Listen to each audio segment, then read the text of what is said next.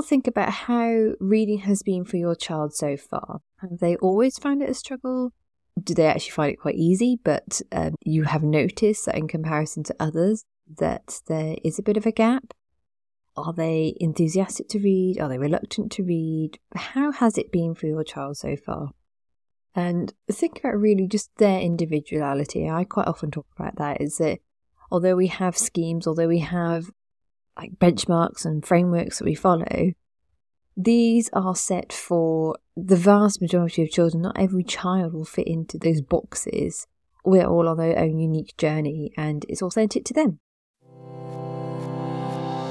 Welcome to the Reading Made Delicious podcast, where you discover insights and actionable tips to help your child with reading and early learning. Begin to get the tools you'll need to help them on their unique learning journey and feel confident you are doing enough to support them. With your host, Sarah Travers.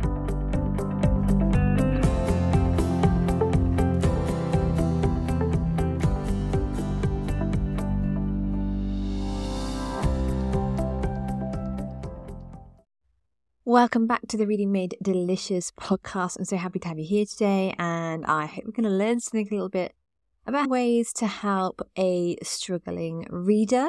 This is a question that I get asked often because um, usually people who are looking for something to support their child is often because they are either looking ahead, trying to help them out um, to almost secure their learning for the future, or it is that the child is struggling in some way.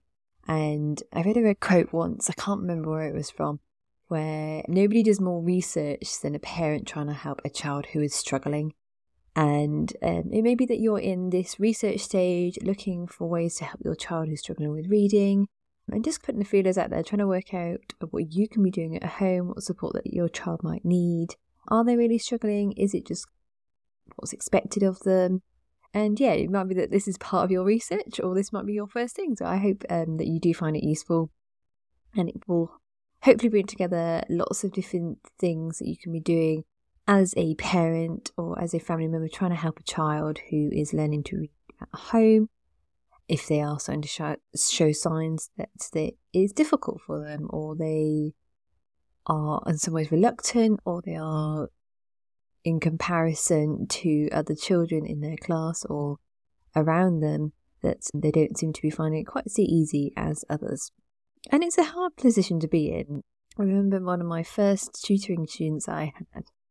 I just remember his his mum sent me a message that I we seem to have tried lots of different things through the school. We've seemed to have tried. They keep telling us things to try at home, and I've just and she just was at the point where she's just like just exhausted from it all. Like, he, it breaks my heart that he's struggling. I don't want him to be struggling. But I've tried all the things they've said. Any intervention just doesn't seem to help him. And I can see the gap getting further and further from his peers. I just don't know what to do. Like, please, can you help? And yeah, she just really, I think she was just almost fed up. Like, she wanted him to be reading, but it just was so difficult for him. And he was trying so hard he was beginning to his patience and his enthusiasm for, uh, towards reading was just waning and waning more and more because he was finding it so difficult. So, have a little think about how reading has been for your child so far. Have they always found it a struggle? Do they actually find it quite easy? But um, you have noticed that in comparison to others, that there is a bit of a gap. Are they enthusiastic to read? Are they reluctant to read? How has it been for your child so far? And think about really just their individuality. I quite often talk about that is that although we have schemes, although we have like benchmarks and frameworks that we follow, these are set for the vast majority of children. Not every child will fit into those boxes. We're all on their own unique journey and it's authentic to them. So have a think about that for what your child is like at the moment. So if you're at the point where you're thinking, yes, they are struggling, I just want some quick ways or things to think about that I could do to help my struggling reader. So the first thing to have a think about is where are they on the simple view of reading? So with this, what you might want to do is head back to, to episode 49, where I actually went through a bit of a assessment where you can follow along and you can work out where your child's in a little bit more detail. Obviously, again, it's still a, a um, very broad thing for lots of children because it is a podcast episode rather than a one to one reading assessment. But these are the, basically the path I would follow if I was doing a reading assessment one to one with a child. I have to think about where they are now, and I've talked about the simple view of reading before, and that it was an episode, I think episode four, where we talk about reading and that transition from learning to read to reading to learn and thinking about where they are there. And there's a lovely little graphic in there, and I might pop it in this um, episode as well, just so that you can see that and where you think your child might be. And it might be that they're going in a different path to the usual path that we follow. There are three areas where children will show the most struggle and where we can really be targeting what to help them with. And that moves me on to my next point is if you really start to think about what it is they are specifically struggling with at that particular time, then you can begin to really focus what you're doing with them, with reading. So, the three areas where most children may show struggle are that once they've got the letter sound, is blending them together. Blending is a really big one. So, when it comes to blending words together, if you head over to episode 47, I have some easy ways for modelling reading to your child, and that's got lots of little tips on how you can help with blending, helping your child with blending. Also, when I spoke to Katie Whitehead from Phonics Family back during last year, if you go to episode 42 that I shared with her, she gave lots of tips on how you can be helping blending out and about. And also, so did Jen Shaw, who we had on in episode 36 and she shared some simple ways that you can help your child with confident reading. A lot of that was also again about blending. So if you try to stick on that there, have a little listen to those episodes. The next area where children who are struggling with reading quite often get stuck is the vowels and the vowel digraphs, the two letters, one sound that make, which are, uh, are vowel sounds. And a lot of it is because there are just lots of different ones of them, lots of different graphemes, so lots of different ways of writing it for children to remember. And it really is more and more repetition of seeing those different um, vowel patterns in the text that they're reading that we can begin to make progress with that. It might be that they need to look at vowels in a different way. And again, that might help them to make progress with that.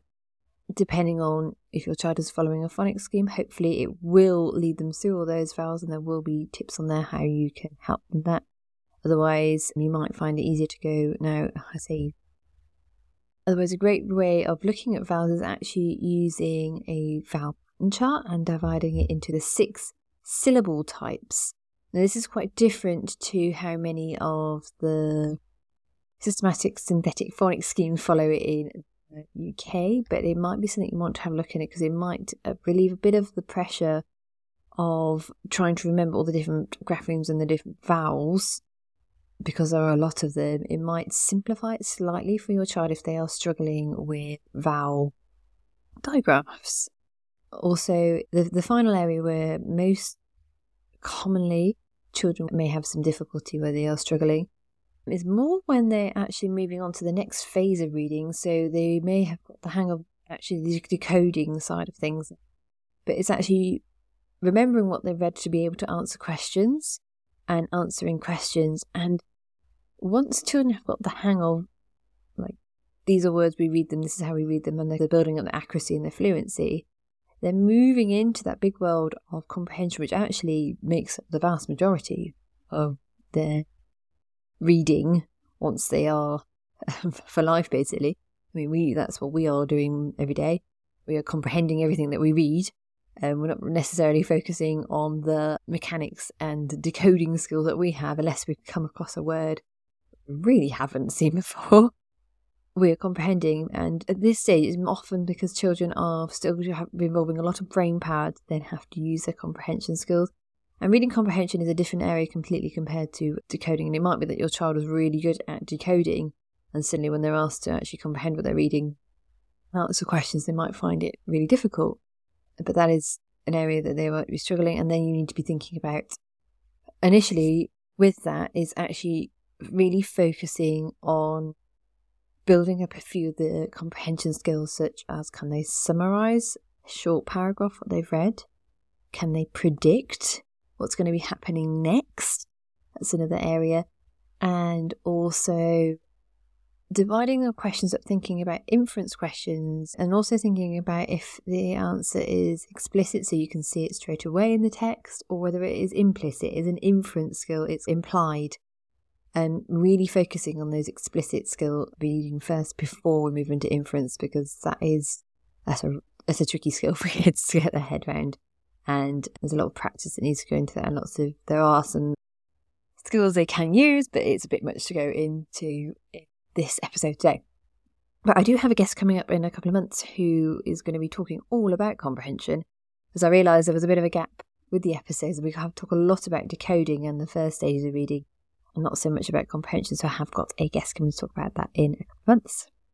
So once you've worked out where they are, you've started targeting what they need in that moment, rather than thinking about what they need next or what they need in comparison to children around them really think about what that's in the moment, have a look.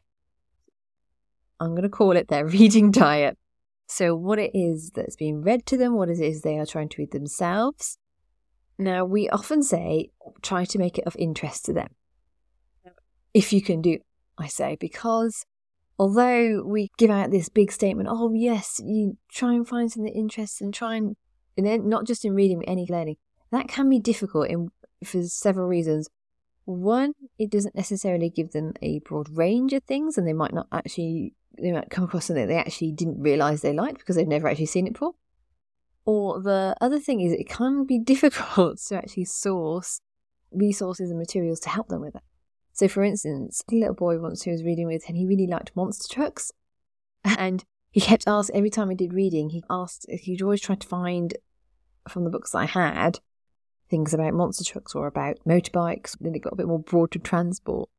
But there were only so many books that I could show him for that. Even with I had quite a a big selection because it was a online library, and for him to find books that he was able to read, always about that interest of his, it was difficult. So we had to make sure we had several things that we could look at and also make sure that he had, although he was more for as a non-fiction reader, preferred that having a bit of a blend of both. So he, for every two non-fiction, have a go at reading a fiction, or if your child is the other way around, read that way. I have talked about that the non-fiction, how much that can be a game changer in episode three.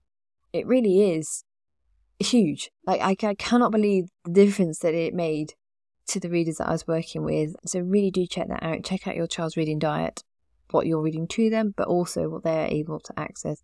And again, I know we talk about these things, but I do understand, and I, I it's often overlooked that it might, you, in theory, it sounds great, but you might not be able to resource this either yourself, or you might not be able to do it because of the way that the system that if your child's attending school is set up. So but it's also definitely worth having a look into to see what you is possible for you, even if you do hit that little hurdle of I just can't find books that my child is follows my child's interest. I remember how one that was about they really love Lego. I thought that was a great idea. Like to be honest with you, if Lego made books for like decodable readers, that'd be amazing. Like uh, so many children would be into that. I'm almost thinking right now as I'm saying this, I should start writing books linked to Lego, which are decodable readers. Like, oh gosh, that could open all sorts of doors for so many children. So, another thing to think about is, and I think we know this is coming because I always talk about this on podcasts, is firstly continue to inspire your child's reading by reading to them, even if they are beyond a they, they are reading themselves, keep reading to them, inspire them by reading books which are above their reading level, which extends their vocabulary, its ability to look and read, but also show reading as a purpose. So when you're out and about, when you're trying to get somewhere, you showing them how that you are reading. I've been taken to trying to make sure if I need to read anything or write anything, actually going a bit analog. And it's something I learned a, a few weeks ago about planning things because I was always trying to do it on my phone, like trying to uh, plan something. Like, uh, so I'd use like a, a, project management system or a notes app on my phone. So, well, I've always got it with me. But actually, if I actually just take a notebook around with me, it's a lot easier to do. Analog mostly because I, um, as a parent, you'll know, if you're being interrupted all the time, it's much easier to go back to writing something than to find exactly where you were, were on your phone and then it takes longer. So actually, it's, a little tip there. But showing that you are writing, you are reading yourself, as difficult as it might be, even if it is reading aloud your shopping list or reading aloud the, I was going to say takeaway menu, but again, I tend to read them online. But like a menu in a restaurant or something like that, or trying to get somewhere on the bus or on the train or something, read it aloud to them, inspire them that way, and show reading as a purpose. You can also use recipes. If you want to get started reading recipes as a way to help your child with learning to read, I have a free guide for that. You can find the link for it in the um, description of the podcast. Also, if you go to readingmadedelicious.com, you will be able to find the guide there. There's a big pink button as you at the very top of the page, and you'll be able to grab that guide there. And the final thing that you might need to think about if you've got a child who is a struggling reader, so this is the fifth way, is give yourself some grace. And it might be time to outsource. Helping kids learn to read is, is challenging. It's a tough skill for them because it involves a lot of brain power. And I think sometimes we put a lot of pressure on ourselves on parents that we want it to look perfect. And we put the pressure because we know that reading is so important that we want them to get through it as quickly as they can and be proficient readers and do all these things because it opens so many doors, etc., etc., etc. That actually any step is progress and we need to give ourselves some grace with that. And if you're spending time listening to this podcast, if you're spending time researching how you can help your child, then it is likely that you want to do that's best them and you're doing lots for them already. But it might also be that it's time to outsource. That it might be that, yes, I've tried to help them myself. The child relation, parent relationship is just one I want to preserve but also it's it's strained by the fact that they are struggling. So it might be that you need to outsource it to another family member. It might be that to outsource it to asking for more support through their schooling environment. It might be that you need to outsource in terms of they need to be following a different program or have some form of extra support through some tutoring program for them. So it might be that is also something that if they've been struggling a while, you might want to be thinking about that as an option to help them to progress and to make it easier for them so that they can access all of the opportunities that have which come from being able to learn which, come from reading. So there were some things to think about with helping a child who is struggling a struggling reader I would love if you could actually, if you head over to Instagram and send me a message over there about what is your child's biggest struggle? Have I missed something on here that you're really struggling and you'd like some support with? Send me a DM over there, and that is at reading underscore made underscore delicious. And I'd love to chat to you and help you out there. And also, if you want to grab the guide to help make reading a bit more purposeful for your child, particularly if they are struggling, you grab the guide at readingmadedelicious.com and you can grab the guide there. It's also in the podcast description. And in a few weeks' time, I'm actually going to do a whole episode just about how you can use recipes to help struggling readers. So listen out for that one as well. So if your child is struggling with reading, here are some things that you can use to help them. Think about where they are in the simple view of reading and where are they at the, one of those three areas where lots of children are often struggling? At the blending stage? Is it that they're stuck on vowels? Is it they are stuck on more comprehension and not remembering what they've read, ready to answer um, questions?